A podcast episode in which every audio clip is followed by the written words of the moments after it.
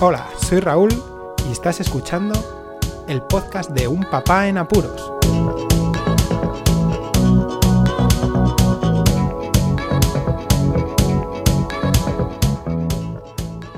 Hola, Poz Escuchas, bienvenidos a un nuevo episodio del podcast de Un Papá en Apuros.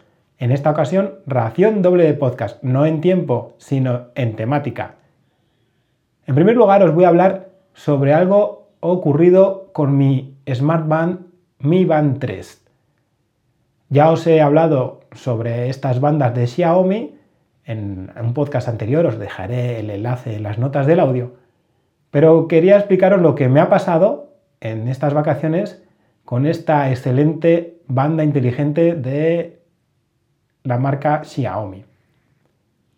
Pues bien, ahora actualmente casi todas estas bandas tienen unas certificaciones que permiten la inmersión en agua durante mucho tiempo o durante mucha profundidad.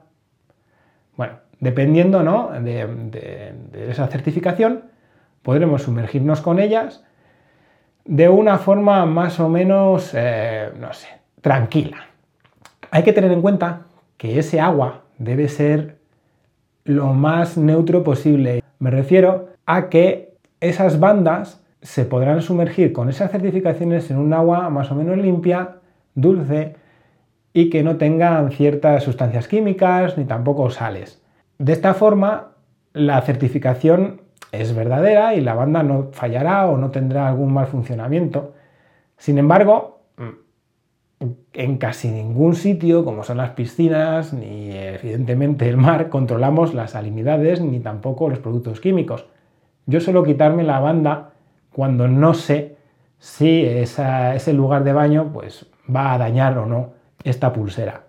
Durante las vacaciones yo me baño en cualquier sitio que pueda bañarme. Me encanta el agua, entonces me he bañado ya en piscinas, con la Mi en playas fluviales, ríos, lagunas e incluso en el mar.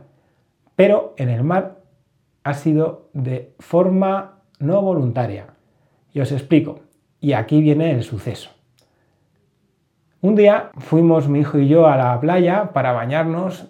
Yo estoy encantado de poderme bañar con mi hijo Marcos y poder coger olas en el norte de España. Y lo normal es que me hubiera quitado la banda, como hice en otras ocasiones, pero esta, esta vez pues no me acordé. Nos fuimos corriendo al mar, vimos aquellas olas fantásticas y después de media hora de estar ya mareados de tantas olas, me acordé de que tenía la banda. Rápido me salí del agua y fui directo a la toalla mientras iba secando lo que podía la banda, pero ya me di cuenta que el sensor de activación no funcionaba. Dejé la banda, crucé los dedos y seguí con el baño y con mi hijo, que para eso están las vacaciones, para disfrutarlas. Cuando volví, ya seca la Mi y quité la pastillita de la pulsera, de lo que es el soporte para ponértelo en la muñeca, lo sequé lo máximo posible, pero aquello no funcionaba.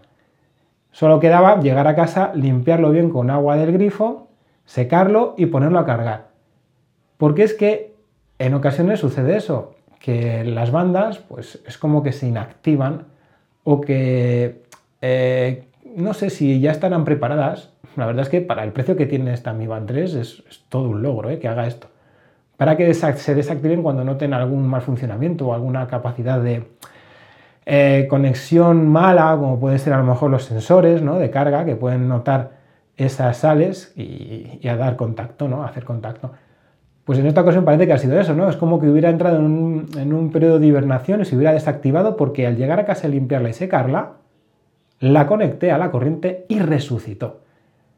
Así que la Amigo 3 ha sobrevivido y no he tenido que mirar páginas de, venta de esta mm, pulsera de Xiaomi para poder adquirir otra y que me llegara en un tiempo más o menos razonable para poder disfrutar de todo lo que me saca de apuros todos los días llevando esta pulserita. Bueno, como estamos en una época en la que van a comenzar Ahora, a final del veranito, más o menos finales de agosto, la fase final de las votaciones para elegir el mejor podcast de este año 2019, esa elección mm, es posible gracias a la Asociación de Escucha de Podcasting, ASESPOD, Y bueno, es un premio que ya lleva seis años y os voy a dejar de nuevo la cuña de esta asociación y así poder pasar al siguiente tema del podcast de hoy. Ahora vuelvo.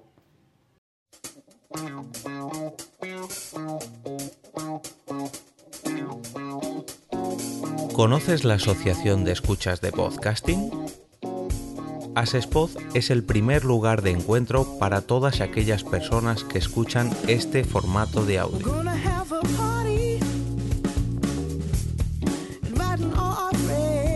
Compartimos, comentamos y escuchamos una gran cantidad de podcasts, pero seguro que no los conocemos todos. Nos falta este que estás escuchando ahora mismo.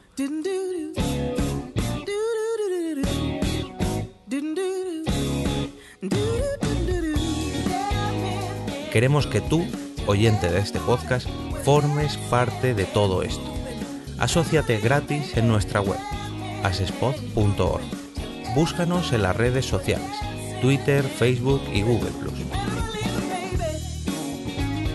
Recuerda, asespod.org.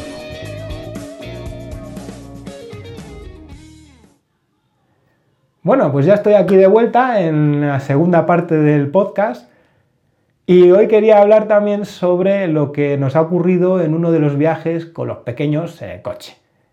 Como ya os comenté en un podcast anterior, la planificación del viaje es algo, no sé, limitante, ¿no? Muy importante para sobrellevar un viaje tranquilo, que no haya demasiados imprevistos, bueno, que esté un poco controlado porque nosotros llevamos dos mellizos y dos bebés mellizos Ojito, hay que tenerles contentos y que estén lo más tranquilos posible, ya que además tenemos un chico mayor, un niño mayor que pues también necesita nuestra atención, ¿no? Y bueno, total, que ya os comenté que habíamos madrugado bastante para poder sobrellevar el viaje de una forma muy tranquila y que ellos durmieran durante un buen periodo de tiempo para pues que ellos tampoco sufrieran ni se estresaran, porque son bebés de un añito, y bueno, pues no sabíamos cómo, cómo iban a plantearse ellos el viaje y cómo iban a soportar todas las horas, que al final fueron más de 12 en el primer viaje, y bueno, en el segundo han sido más de 5, me parece que fueron. En fin, en este último viaje, por cuestiones del hospedaje y de cómo fue eh, todo el proceso para dejar el, lugar de, estancia, tuvimos que salir tarde, después de comer.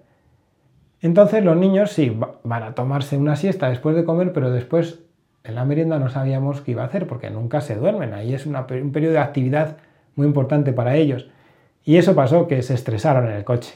Se estresaron en el coche y tuvimos un momento la verdad que para tirarse de los pelos, yo no sé, me, desconecté, era como que tenía un ruido de fondo, pero la verdad es que bastante desquiciante. Así que os aconsejo a todos que si hacéis viajes, eh, sobre todo mm, os planteéis muy seriamente el hecho este de que duerman lo máximo para que no se estresen y que se cansen durante las paradas para luego retomar el viaje y que estén más o menos tranquilos en sus cubículos dentro del coche.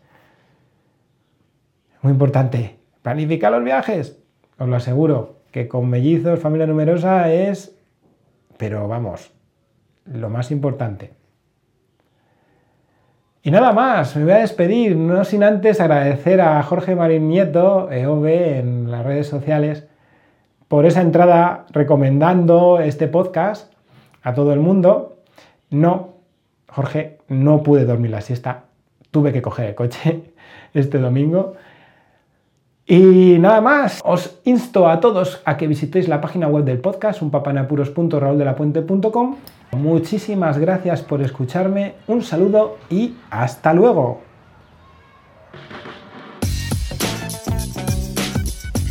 Podéis contactar con un papá en apuros mediante el correo electrónico abierto las 24 horas del día, unpapaenapuros@raúldelapuente.com. También podéis seguir las cuentas de Twitter y Facebook oficiales, arroba un.